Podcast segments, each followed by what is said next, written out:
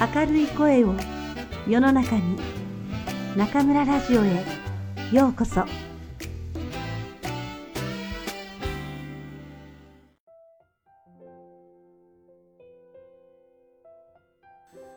グッドラック。アレックス・ロビラ。目。ノットは夜を徹して馬を走らせようやく城にたどり着いた。その顔はマーリンへの憎悪に歪み、目は血走っていた。あまりに厳しく鞭打たれた馬は、縄文の前で力尽きると、どーっと音を立てて地面に倒れ込み、そのまま死んでしまった。だがノットは、そんなことにはお構いなしに、地面が揺れるほどの勢いで、肩を怒らせ、城内へと踏み込んだ。右手で剣を引き抜き、その鋭い刃を光らせながら、次々とドアを開け放っては、マーリンの姿を探していく。マーリンマーリンはおるかノットが城に戻ったぞ姿を見せようそれを目にした者には、はじめ、それが本当にノットなのかすらわからなかった。それほどまでに彼の形相は変わり果てていた。この7日間、マーリンに踊らされ続けたのだという恨みが一夜にして彼を変えてしまったのだ。ノットは食台を引き倒し、ランプを叩き割りながら城の庭園と近づいていく。必ずやそこにマーリンがいるはずだ。もしかしたら今頃は魔法のクローバーを手にして。だが、庭園に踊り出たノットが見たものは、あまりにも意外な光景だった。最後に見た時には、美しく花が咲き乱れ、緑豊かだったその場所が、いつの間にやらすっかり白いタイルに覆い尽くされてしまっていたのだ。これはなんと。ノットは剣を手にしたまま呆然と立ち尽くした。マーリンはそんなノットの姿を見ると手にした杖でタイルをコツコツと叩いた。戻ったか、ノットよ。静かで威厳に満ちた声でマーリンが言った。一体これはどういうことだ？なぜだ？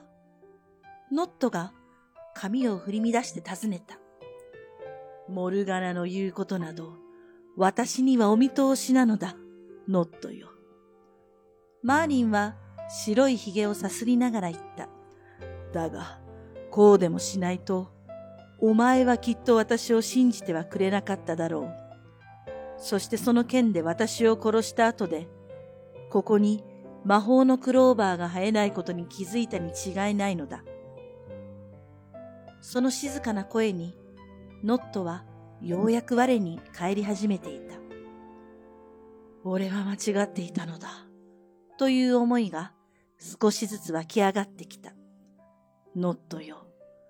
ここには魔法のクローバーは生えぬ。マーリンは続けた。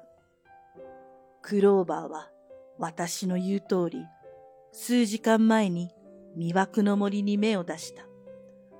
そなたが積んでも余るほどたくさんな。だが、そなたは自信を失い、探し求めることをやめてしまった。それだけではない。そなたはいつも誰かに運を与えてもらおうとしかしなかったのだ。ノットは剣を取り落とし、タイルの上に膝から崩れ落ちた。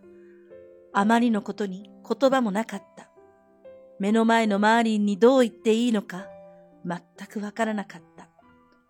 彼はやっとの思いで何とか立ち上がると、そのままふらふらとした足取りで城を出て、自分の屋敷へと引き返していった。それ以来、黒いマントの騎士、サーノットの姿を目にする者は誰もいなかった。シドはその翌日に城へ戻ってくると、直ちにマーリンのもとに駆けつけた。マーリンはすっかり薄汚れたシドの姿を見て、満足そうにうなずいた。マーリン殿これをご覧くださいませシドはそう言うと、両手いっぱいの魔法のクローバーをマーリンに差し出した。本当にありがとうございました。これもあなた様のおかげです。感謝の言葉も見つかりません。表を上げよ、シドよ。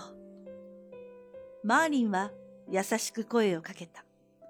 私のおかげなどではない。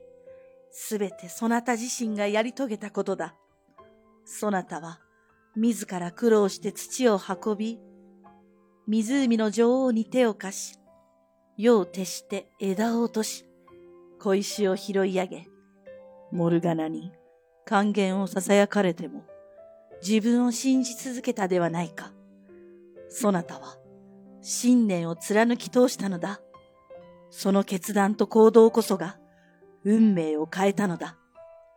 ですが、あなた様のお言葉なしには私は、シドの言葉をマーリンが遮った。そなたが幸運をつかむことができたのは、そなたが自ら幸運を招こうと下ごしらえをしたからだ。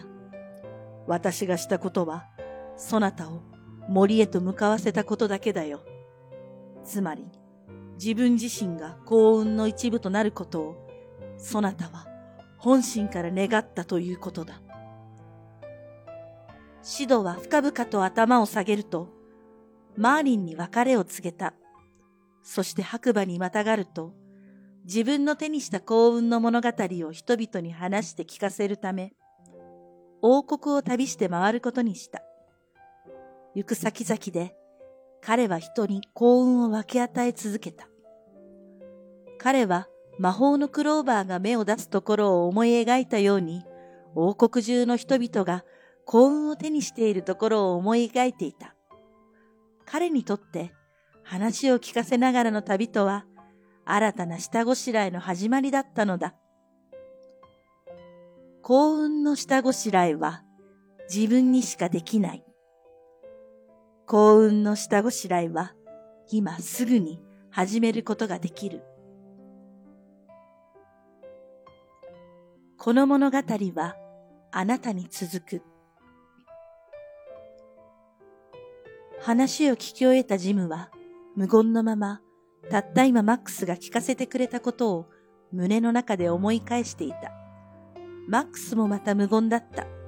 話をしたことで幸運を手にした自分とそうでないジムを余計にはっきりと区別してしまったような気がして、なんとなく気まずい思いでいた。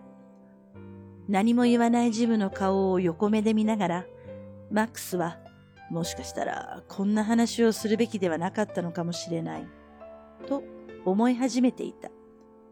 だが、そうすること以外に何ができただろう。ただ黙って別れることは彼にはできなかった。ジムの目から涙が一粒こぼれた。マックスはもうどうしていいかわからなくなってしまった。声をかけようにも追い込んでしまったのが自分なのだと思うと、申し訳ない気持ちで胸が詰まりそうだった。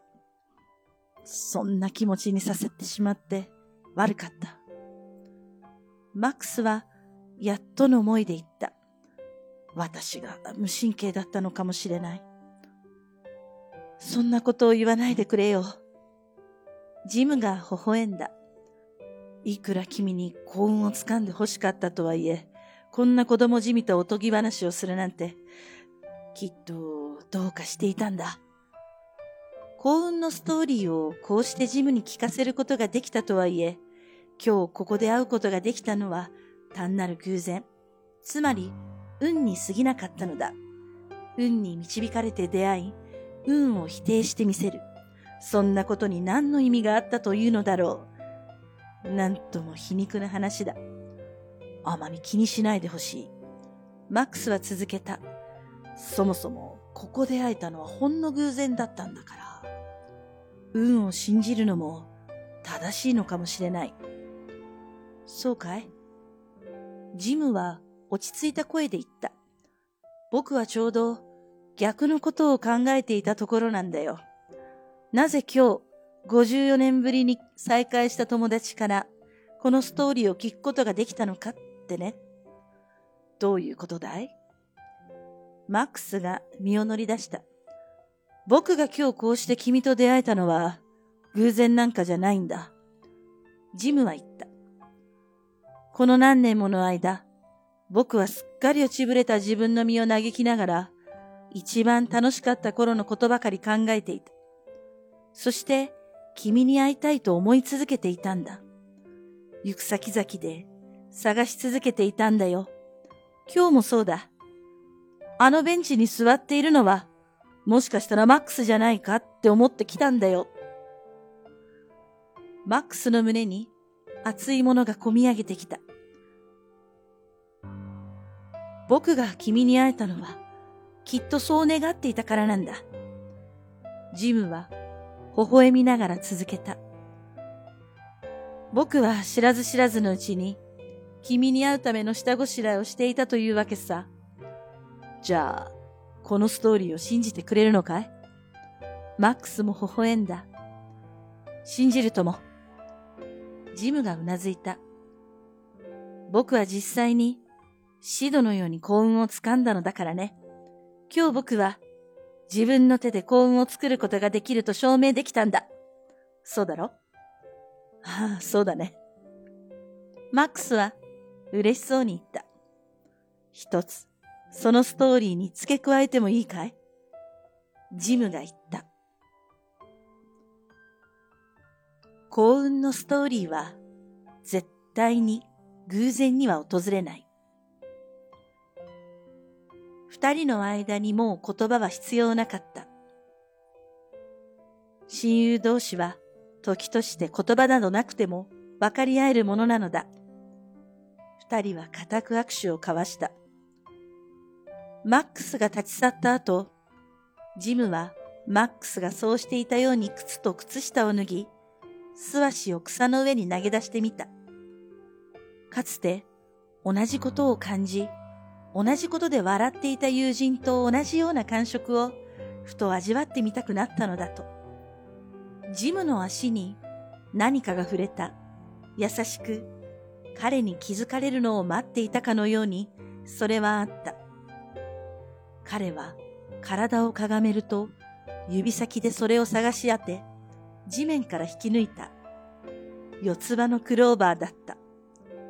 それを指先でつまみ上げて目の高さにかざすと自然と笑みがこぼれた。幸運は自分の手で掴むことができるんだ。晴れ渡った空は高く、よくないだ海のように静かに広がっている。ジムは靴を履くとベンチから腰を上げた。これまで手にすることができなかった幸運をその手に掴むために。後書き。この本を書くのには8時間しかかからなかった。だが、この本を考えるのには3年もの月日がかかった。人はもしかしたらたった8時間かと思うかもしれない。だが、もしかしたら3年もかかったのかと思うかもしれない。前者は運の訪れを待つ者たちのこと。後者は幸運への下ごしらえをできる者たちのこと。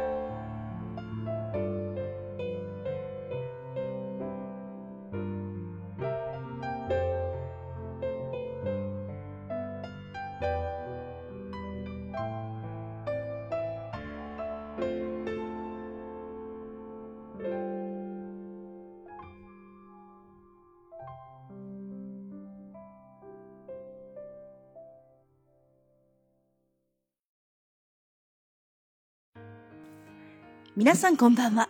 今夜も中村ラジオへようこそ。私は当ラジオ局のディスクジョッキー、中村です。ご無沙汰しております。新学期が始まって1ヶ月が経ちました。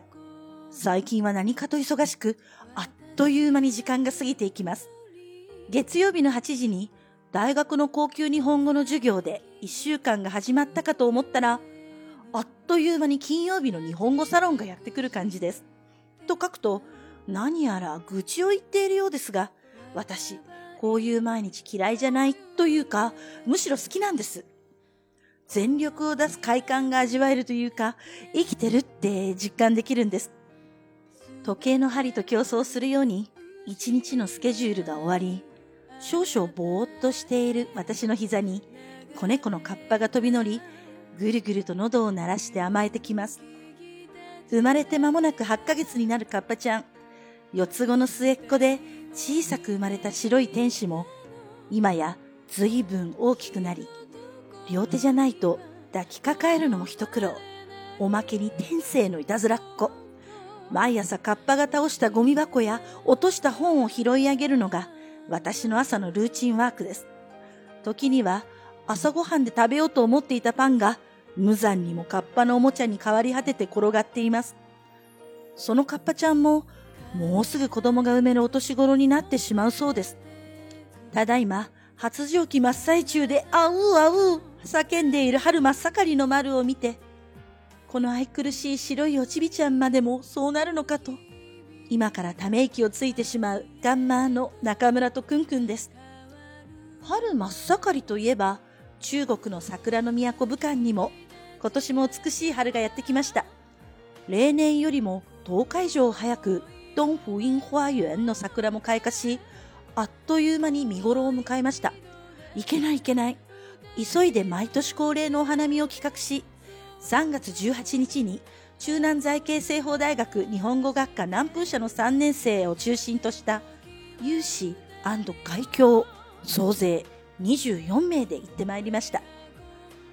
まだ満開には早いかなって思っていたんですけど、いえいえ、まさに満開で、桜吹雪が空に舞って、あちらこちらから大歓声が上がっていました。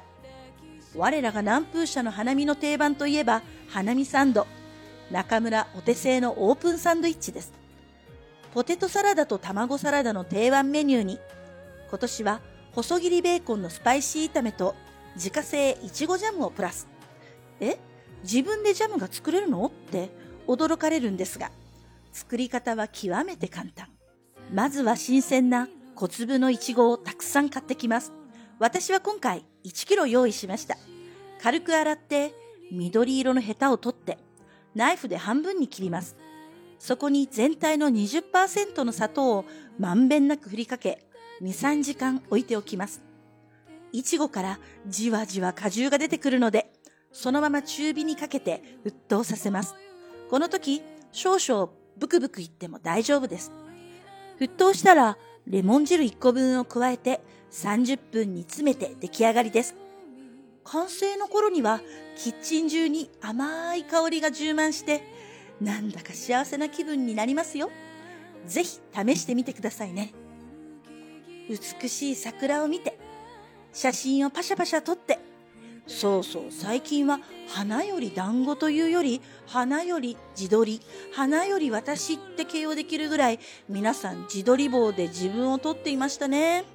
私は自分の外見には全く興味がないので、自分の写真なんて集合写真ぐらいしか撮らないんですが、ウェイボーに今回の花見の写真を数枚載せたら、2年前同じようにここに花見に来て、一緒にサンドイッチを食べた卒業生から懐かしいというメッセージが届きました。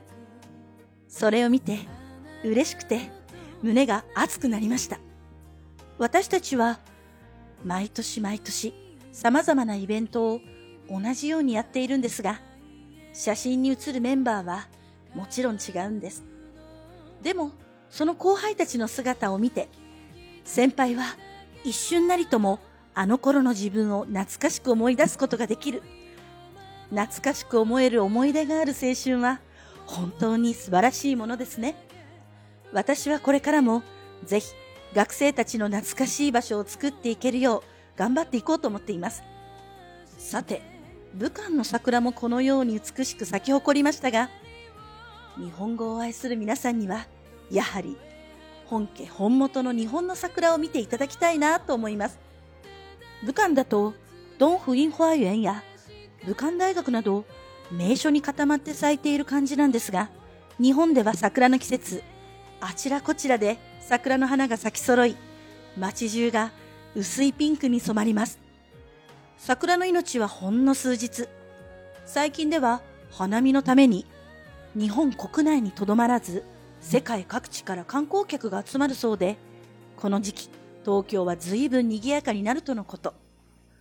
2003年に中国に来て、一度もこの目で日本の桜を見ていなかった私。今回思い切って去年の日本人忘年会のじゃんけん大会で見事勝ち取った武漢、成田、往復航空券を使うことにしました。え？授業があるんじゃないの？って？ご安心ください。今学期、私の大学の授業は月と木。来週、その月曜日が生命節でお休み。わあ、なんという運の良さ。おまけに、東京在住の友人に聞いたところ、ここ数日、寒の戻りで、東京の桜はちょっとゆっくりモード。4月2日から6日までの旅行期間に間に合うだろうとの嬉しい報告をもらいました。13年ぶりです。13年。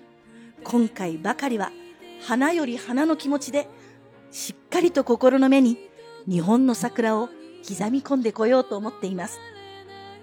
今回の日本滞在は他に大学訪問や博士課程に在籍している方にお会いしていろいろとお話を伺おうと思っているのですが、もう一つ考えているのが東京文京区にある学問の神様湯島天神へのお参りです。ここに祀られている神様は、菅原道真公。日本を代表する知識人です。日本の受験生たちは、テスト前、この神様にすがって合格をお願いするんですよ。ここではお守りを売っていますので、私も一つ欲しいなという人は、ぜひ、ウェイシン・ゴンジョンハオにお問い合わせください。中村が一人一人のお名前を強く念じて祈ってきますからね。中村は神様なんて信じるの？と思う人もいるかもしれませんが、私はこれまで何度も不思議な巡り合わせやご縁に助けられています。人知を尽くして天命を待つという言葉は皆さんもご存知でしょう？どんなに優れた人でも自分一人の力では大きなことはできません。私は最近この中村ラジオを通じて素晴らしい方々とお知り合いになることができました。おそらくこのラジオを頑張って続けていなかったら会うことは決して叶わなかった方々です。今回までの朗読シリーズグッドラック信念を貫き下ごしらえを着実に続けてきたサーシドは見事に魔法のクローバーを手にすることができました。私にとって中村ラジオで一つ一つの番組を心を込めてお届けすることは、これから続く明るい未来への大切な下ごしらえなんだなと思います。そうです。幸運はそこで座り込んでどんなに願っても決して目の前に来てくれません。自分からアクションを起こす。その思いを誰かに伝える。誰かの思いを共に叶える。この思いがいつしか大きな力となって幸運という姿で私をさらなる高みへ連れて行ってくれるのです。ところが日々の生活は時に非常に忙しく時にあまりに単調でかつて胸に抱いた夢や目標はだんだんと色あせてしまうことがあります。この放送をお聞きの皆さん、どうかそんな時はぜひこのグッドラックをもう一度聞いていただき、熱い思いを取り戻してください。もう若くない中村には悩んでいる時間など残されていません。武漢の、そして中国の日本語愛好家の皆さんのお役に少しでも立てるよう、これからも精一杯やっていきますので、皆さん、どうかこの中村ラジオの輪を大きく広げていく力を貸してください。どうぞよろしくお願いします。まもなく4月。いよいよ一年で最も美しい季節がやってきます。新緑が燃え、花が咲き揃い、優しく照らす太陽のもと、明日も元気に頑張ろうではありませんか。それでは皆さん、また次回、ここでお会いしましょう。おやすみなさい。